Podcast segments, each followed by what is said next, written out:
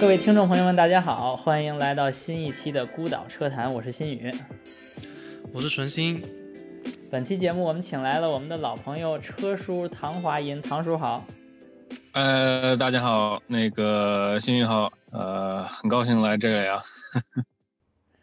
嗯，唐叔，唐叔，你现在是在一家新进的汽车车企，英国车企做电驱动系统是吧？呃，对，主要是这个电驱动里面的，呃，跟控制和电子，呃，还有软件相关的吧，从前期的概念一直到最后的量产交付。唐叔在我的朋友圈里边属于专业领域能力非常突出的一位啊，现在已经在这个新的他去的这家公司已经很多年了，所以。我已经几乎有点忘了你，你以前好像是做发动机的，跟纯星一样，不是做电驱动的，是不是？呃，对我当时呃一零年来英国的时候，当时呃硕士和博士主要是做的是发动机方面，然后后来从涡轮方面接触了一些四十八伏，还有电增压等等，后来才算是转到其他的领域。嗯，其实从那个唐叔的这个研究 PhD 研究的这个课题可以看出来，真的这个线线路的是不一样的。因为唐叔做的是这个涡轮增压的这个这个东西，对吧？这个这个课题其实就特别的欧洲，是吧？是的，没错。而且而且我我相信你也知道那个，就是甚至我们三个应该都是从那个车叔那公众号上认识的，或者说我们俩是这么认识 idol 的哈。这个 idol 写的文章，其中有一篇就是四十八伏，然后特别特别的。呃，醍醐灌顶哈，然后另外就是有两个，一个上篇，一个下篇，我是印象特别深哈，就是搞内燃机和搞电机之间的关系，或者叫搞呃内燃机传统动力呃发动机标定和搞这个电动化的这个动力系统的标定之间的联系，这个是让我就是大开眼界，而且我在生活中我做的 ESP 的项目里边，因为也要牵涉到跟动力系统的交流嘛。我的客户很少有说在搞内燃机的人会，呃，就说他以前搞内燃机，但是现在做电机，就这样的人非常少，并不是没有啊，但是非常少，而且他们的建树或者他们的见地很少是达到这种就是理论跟实践能结合在一起的，所以我其实特别羡慕，作为工程师角度啊，不是爱好者角度，特别羡慕唐叔的这个经历，就是。大势所趋的情况下，自己又加上很这个认真的去研究。我之前还听说唐叔在做这个发动机标定这块研究的时候，甚至把一个供应商写了就是上万页的一个呃标定手册哈，从头读到尾啊，非常钦佩这个经历。所以，所以后来读他那个言简意赅，甚至有非常浓厚的这种。幽默成分，这种公众号幽默成分的一个文章的时候，就感觉，呃，写的又非常具体，就是真的说到了一些非常核心的一些就是理念和思路，还有这个，呃，一些参数哈。但是同时又写的非常的，呃，非常通透，就这种这种文章是很少见的。所以一下子我们就在这个公众号上就认识了车叔，然后一下就。呃，几年以后我到到英国来之后就认识了你们，见到了真人，还是挺感慨的。这已经过去了四年五年了吧？过去不少年了。是我认识车叔可能早一些啊，我这个得是到咱们得倒回到的二零一五年的时候，我跟车叔是在同一家公司工作的，都是在动力总成部门。嗯哼。嗯，当时这个华影啊，我这个叫车叔还是有点。不习惯，我总觉得他有点占我便宜的那种感觉。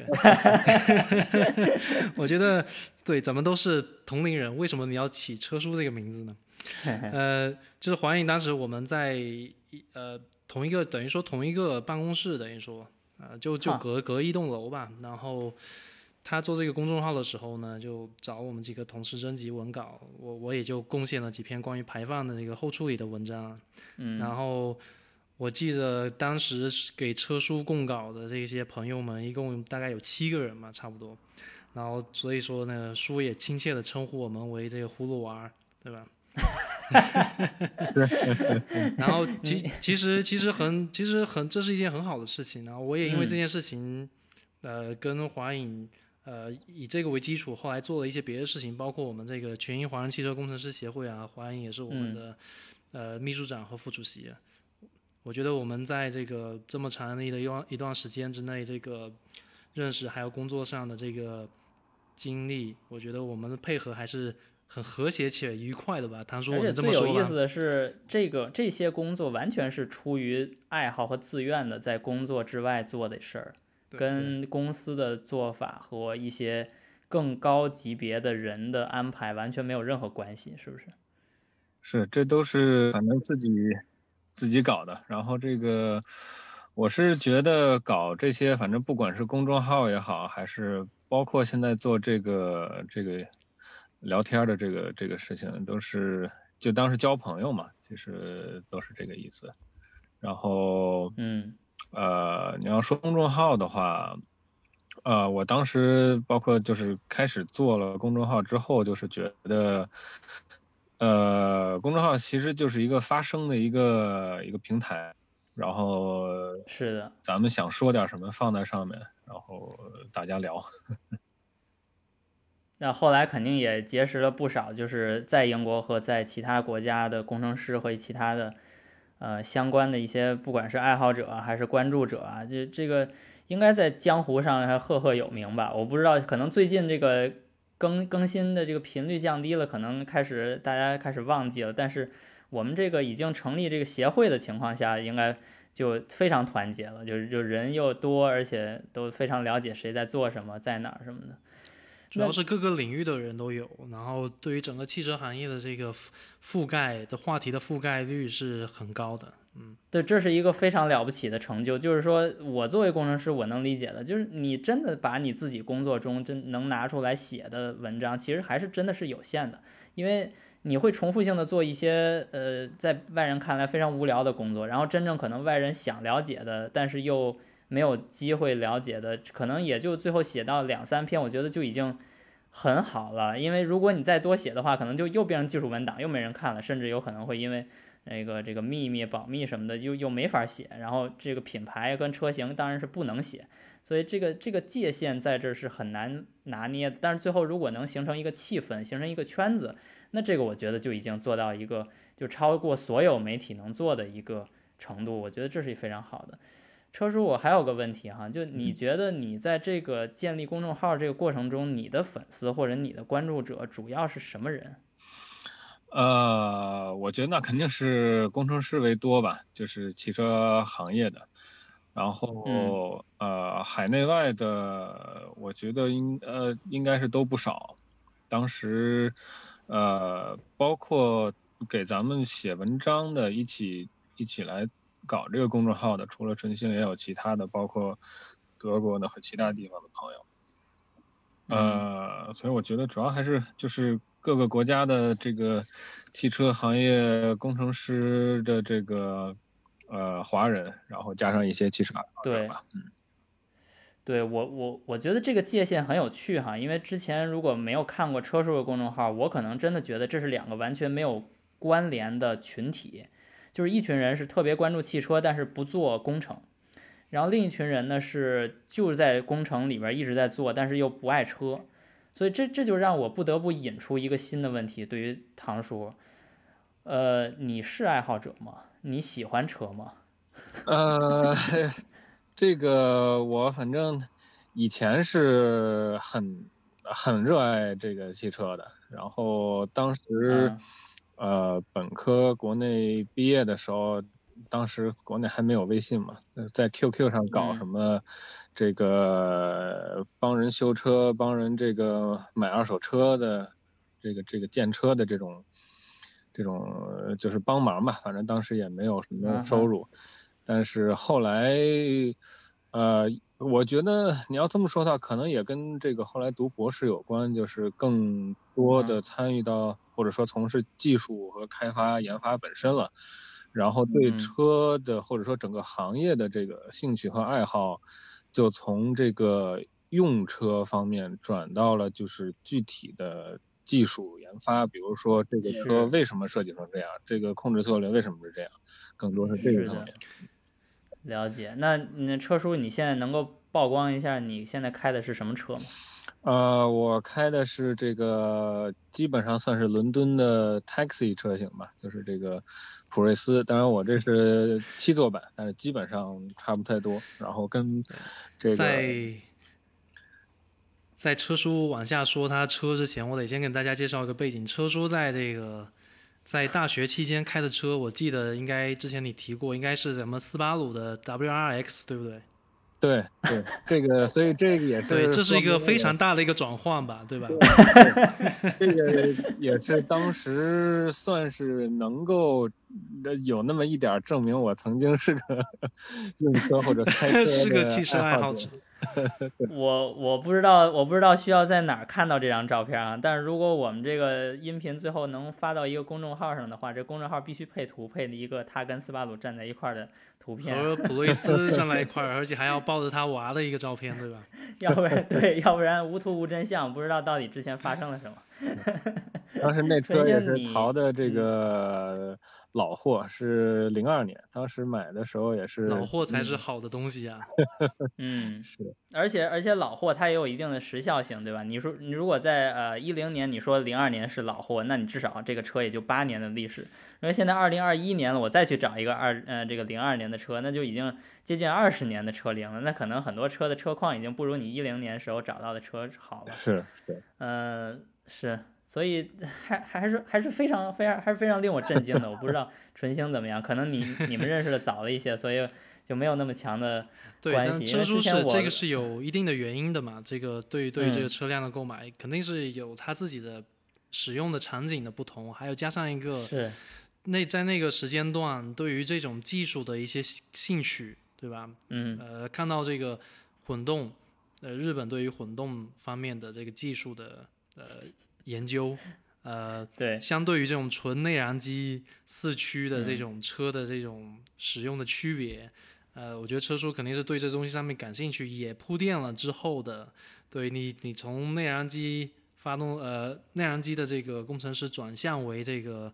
呃混动或者是到现在纯电动的一个工程师的一个一个基础。是，我觉得这是这样的吗个确实是嗯跟、跟当时怎么说呢？不管是生活中这个这个开车的兴趣也好，还是说呃做工作和研究的时候，这个对技术上的兴趣，都是呃，我觉得可能跟这个转化可能有一些呃会有一些关系。然后呃，我当时买这个普锐斯这个这个车型的时候，当时也是筛选了很久。呃，当时其中一个标准就是，起码必须要有混动系统，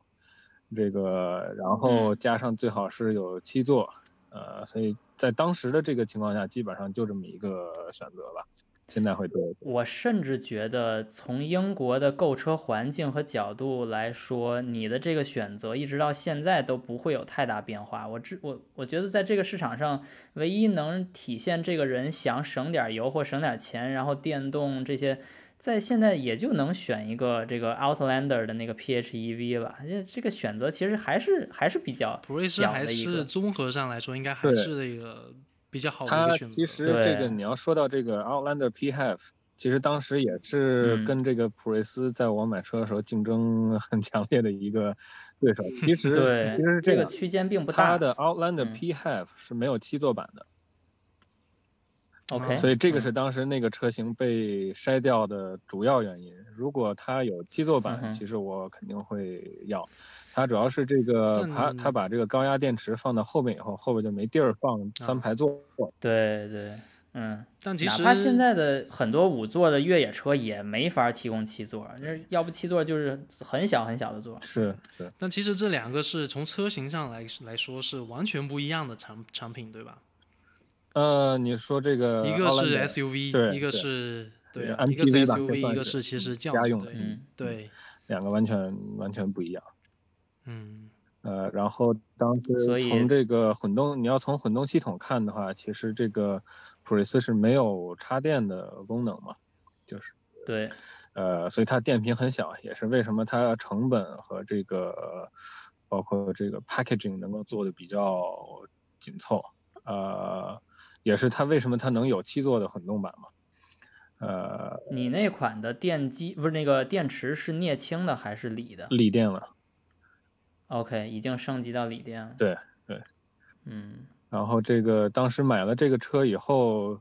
呃，可以说是干的第一件事儿就是上亚马逊买了一个 OBD 的 Reader，然后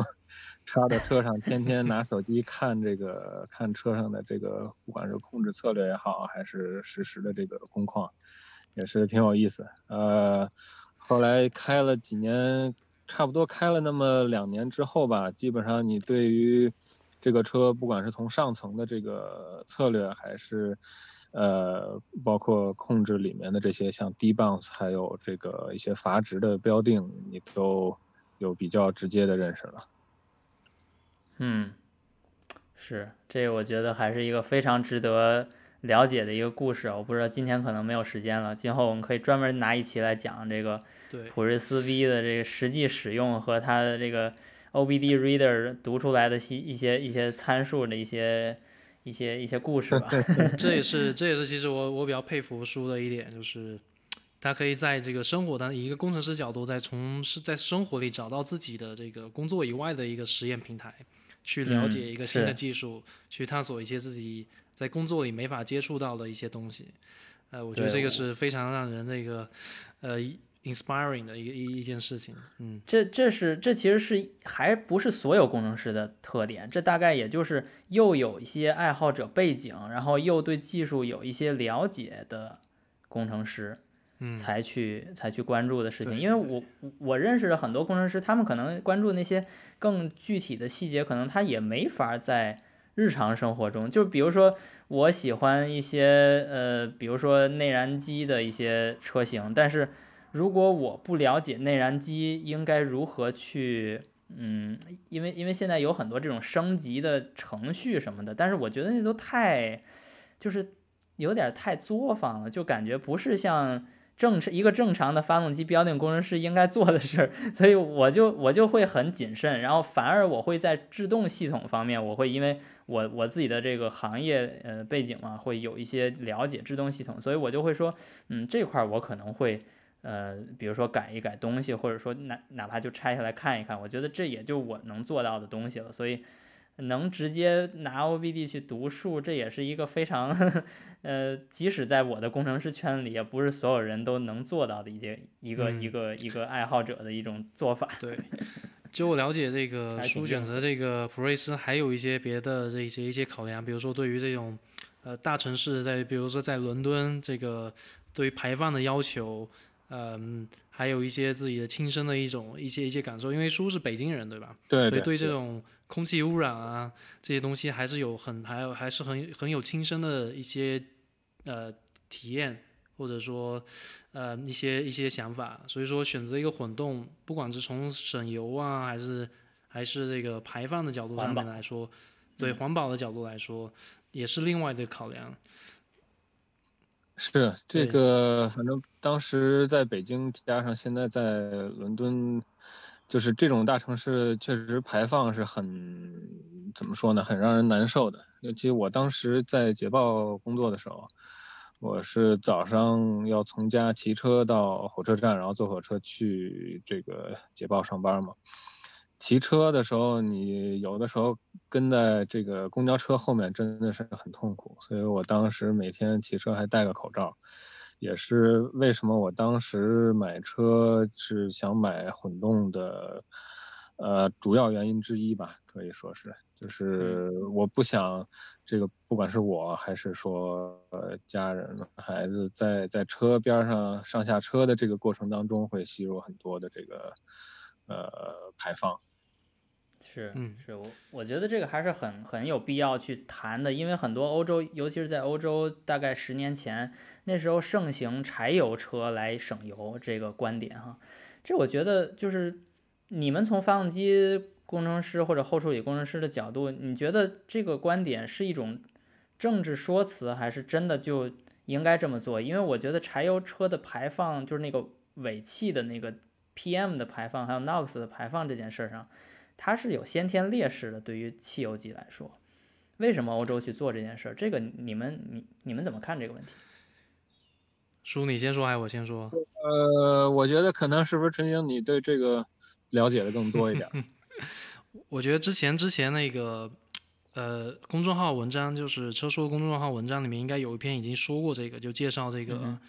嗯、这个欧洲的这个为什么选择柴油机这个技术技术路线。嗯，我觉得其中一个原因，从那个文章上面，我我来引用一下，就是里面解释到，对于这个排放工况，就是 NEDC 这个工况来说，嗯，如果用这个去评判燃油经济性的话，你用一个柴油机加上一个一个涡轮增压的一个技术，其实它是效果是很好的。嗯。嗯，但是从真正的就是尾气，我们不说这个二氧化碳排放，说别的排放角度来说，对污染物，嗯，其实这要纠正大家一个观点啊，从发动机外的裸排，其实柴油并不比汽油高。嗯哼，如果是你说的颗粒物可能会高一点，但是其他的话，裸排其实并不比汽油高。它的劣势是在于，因为它的这个燃油经济性比较好，所以说它的排气温度比较低，而且它是在一个吸燃的状态下，所以说它对于呃有害物体的这个处理，对后处理系统对于它的这个控制是相对比较困难一些。呃，所以说会导致的呃，在于欧五阶段的柴油或者欧六刚开始的阶段，一个柴油这个柴油车的产品的尾气可能会偏高一些。当然，大众嗯这个大众的这个排放门并没有对这件事情有多大的帮助啊。对柴油的名声来说，是，嗯，就是说从，但是在你你的意思是说，从技术先天来说，它在呃后处理阶段的困难程度会大一些，但是它还是有潜力去提升这件事儿，只不过可能从政治上，它因为做了一个造假的一个软件，所以大家会把它的名声给污名化一些，但是其实是还是可以做到的，是吧？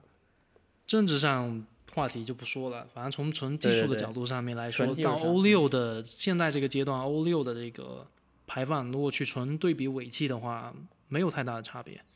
就算比如说我们说最困难的工况在城市工况里面，其实也没有太大的问题。现在，嗯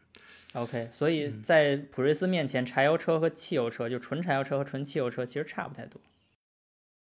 可以这么说吧。我觉得如果从纯技术角度，我不知道我我脑子里没有这个数值啊，就是到底燃油、嗯燃油经济性是什么样的，但是。对于非二氧化碳排放的这个呃尾气的控制，对污染物控制上面是嗯没有区别的。对我来说，嗯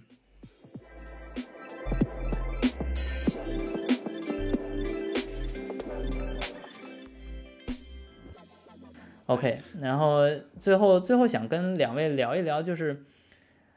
呃，车叔的经历哈，他比较呃接近于我现在这种状态，就是他其实已经在国内工作过一段时间了，然后才要到这边来念了个书，是吧？呃，对，当时在呃国内的合资车企做了做了几年，其实当时做的也挺有意思的，但是反正觉得当时趁着还没到三十，赶快 赶快出来。我觉得这是一个特别有闯劲儿的一种做法。当然，我不是在夸某个人哈，这只是觉得就是因为很多人从二十五岁入职或者二十二岁、二十三岁入职之后，经过几年的这种社会上的经历之后，就更愿意倾向，尤其是大城市哈，更愿意倾向买房啊、落户安家，然后找这个学区房，乱七八糟，就这些，然后。在这种情况下去选择出来，然后重新打天下，重新到一个陌生的地方，我觉得是一个特别，就是从经历上是感觉特别的呃困难重重，然后有很多未知，然后从最后的结果上看，这些人会被自然筛选出来，是一群就是特别愿意打拼的人，有一种开拓精神的人哈。嗯、我呃觉得我在英国认识这样的人挺多的。是，或者说是这个好奇心比较强。是是是，就是哪嗯怕到后面你作为内燃机的工程师去研究电机、研究这个电驱动系统，我也觉得是有一种这种开拓精神的延续。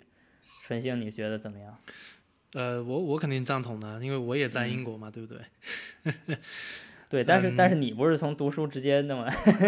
对啊，就但是这相对来说你需要做的这种代价，你嗯，我觉得好奇心是绝对是绝对是很重要的，就是在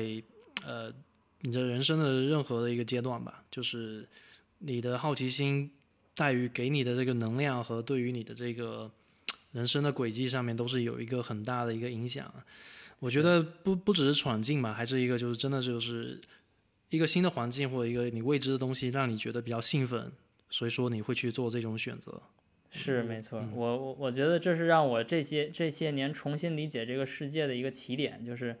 如果你抛弃了你手上有的，那么你会看到什么？你会经历什么？我觉得这是一个可能很多一直在一个岗位或者一个公司一直做的人，可能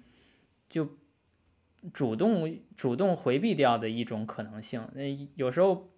未必是一种不好的选择，但是。最后的结果吧，反正在英国我看到了更多这样的工程师，因为可能很多人都有这样的想法，在然后在一个职业阶段从中国到了英国，而不单单是说在这边读书，然后继续下来就就业这样比较比较相当于走直线的这这这种这种路径哈，还是很有意思一个话题。那说到这个说到这个好奇心，书的好奇心啊和这闯劲儿，我想我想问书一个问题，就是嗯，现在对你来说啊，在这个汽车行业里面。呃，未来的技术发展啊，或者是这个未来车型的这个对大众对于大家对于这个车型的这种关注，呃的转换，对于你来说，你最关切的或者你最感兴趣的一个发展趋势是什么呢？呃，我觉得这个可能比较这个问题比较大吧。然后我觉得。你要是可能前几年问我的话，可能我会说呃电动化，呃现在的话，我觉得可能更多的是从电子电器，然后软件这个这个角度吧。我觉得这方面是我现在也是我现在个人比较感兴趣的领域之一。我觉得这里面其实有很多的好玩的东西吧。为什么会从你会从就电驱，就是之前是从内燃机转到电驱，这个比较好理解，因为这个电动化的这个进程，所以说大家对这个东西会感兴趣。那现在为什么会从电动化又转化，就是这个电驱又转化到这个电子电器架构这个东西？是因为你在工作当中的一些经历，让你觉得这里面呃很有意思，还是说这里面的这个呃一些技术的呃难点让你觉得更有挑战？呃，我觉得呃几个方面都有，就是说呃呃，从我我个人的角度来看的话，就是呃我现在比较关注这方面一个原因之一，就是我现在工作的主要内容也是负责，虽然是电驱动，但是是主要是里呃电驱动里面的电子电器，呃控制系统和软件，其实就是呃怎么说呢，算是。电驱动和这个电子电器之间的交叉点吧，所以两边的这些呃一些发展的方向和技术都能够看到，呃，所以在在工作当中接触的也会很多，呃，然后如果说从技术层面的话，我觉得呃跟传统呃内燃机或者说呃传统动力总成的。这个电子电器、电控这些的，呃，构架相比，它里面现在的电驱动的这个系统里面，其实是有很多的灵活性，呃，同时也是，呃，就是现在的电驱动里面的呃电子电器构架，其实还有很有很多的变种和花样吧。不像原来的发动机控制和变速箱控制，就是你基本上不会想到其他的什么构架了，就是它这个 solution 比较单一。那么现在电驱动里面的这个电子电器，包括因为它涉及到这个高压电池，也就是这个能量管理了，它其实和整车的这个供电和这个包括也涉及到充电嘛和能量转化这些东西，其实跟整车的电子电器。呃，又会有更多的联系，就是它不局限在这个 propulsion system 里面了，对，它跟整车的这个 energy management，嗯，对，最近咱们在群里面还聊到一个话题，有一些人就是问了一个一个新的新的一个问题，或者提出一个新的思路，就是呃，如果把特斯拉再把它转换成这辆车转换成一个燃油发动机驱动的一个车，这个这个技术的可能性有没有？但其中有一个点就被提到了，就是呃，电子电器的架构完全是不一样的，这个提供了一个很大的一个难度。你你们对这个东西是什么怎么看的？这个？嗯，我觉得这个这个话题非常有趣，就是在于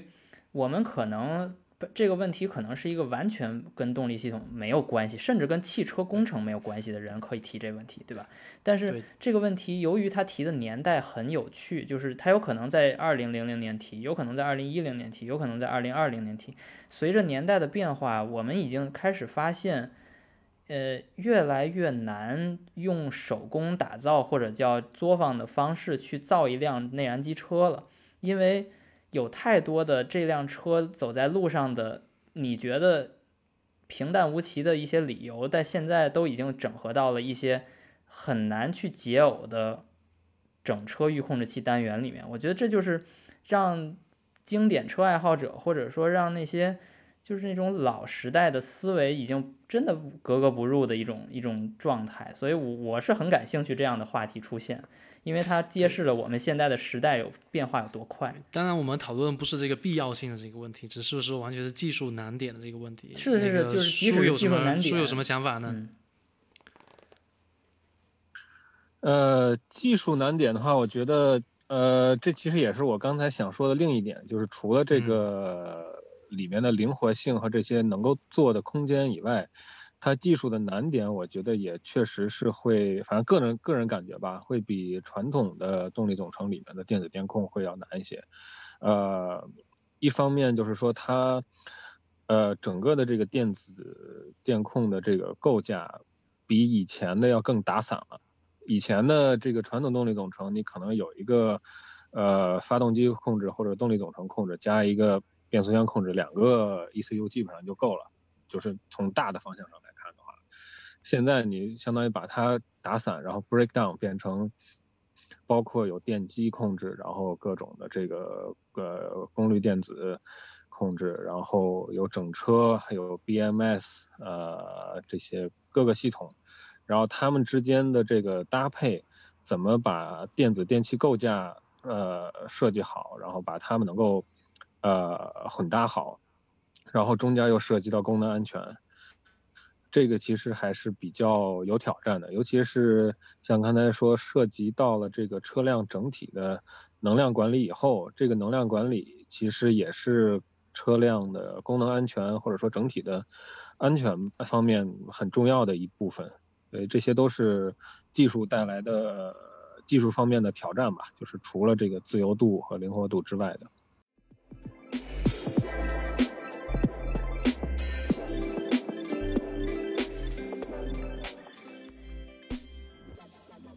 呃，那行，我我我看今天时间也差不多了，然后非常感谢唐叔来分享关于他的生活中的用车，还有他对行业的一些技术的一些观点，还有之前的一些呃工作中的故事的一些分享哈。我觉得从唐叔身上能看到，呃，一个工程师在逐渐随着行业逐渐发展来成就自己的这个工程师之路的过程中要。以一种求变的心态，或者至少是拥抱变化的一个心态，呃，来去规划自己的发展。有可能这种规划是一些就是个人的一些思维，但是由于他自己的一些主动性去接触那些可能之前从来就没有接触过的一些知识和一些领域的技术，呃，才能够让后面的路走的，无论说是更顺还是更成功吧，就是至少。呃，能够符合一个时代的发展，我觉得这种开拓精神，无论你是中间经经历过一个国国家跟国家之间的搬家，或者就在一个国家待着，我觉得都有都都都是很有参考价值的。所以我觉得这一点是唐叔给我印象最深。然后可能在我们这个嘉宾中还有其他的人，但是他绝对是一个非常强代表性的、有开拓精神的一个工程师。呃，我觉得反正这方面，呃，不一定都会带来好的结果吧。呃，从我个人的角度来看的话，更多是，呃，满足好奇心吧，就是咱们没白当一 一回工程师，然后接触点新鲜东西，能够有新鲜东西能玩吧。这个我觉得对以后到底是能够有帮助还是怎么样？我觉得这个其实可能不一定完全都会这样，也也很难说。呃，主要是搞点新东西有有意思，我觉得更多是看兴趣。如果说这个兴趣是。就是在某一方面，那可能一直坚持干也会，肯定会干的很出色。是，对。然后书的身上还是有很多很多故事，我们可以继续挖掘的。我觉得在未来未来的这个节目中，也希望那个书还能来参加我们的这个节目的讨论，对于不同的话题、技术的话题。对，嗯，好，肯定。OK，那纯星，我们今天就先到这儿。好，先到这儿。好，谢谢，感谢感谢二位，感谢。感谢大家，下回下期的节目再见，下期再见。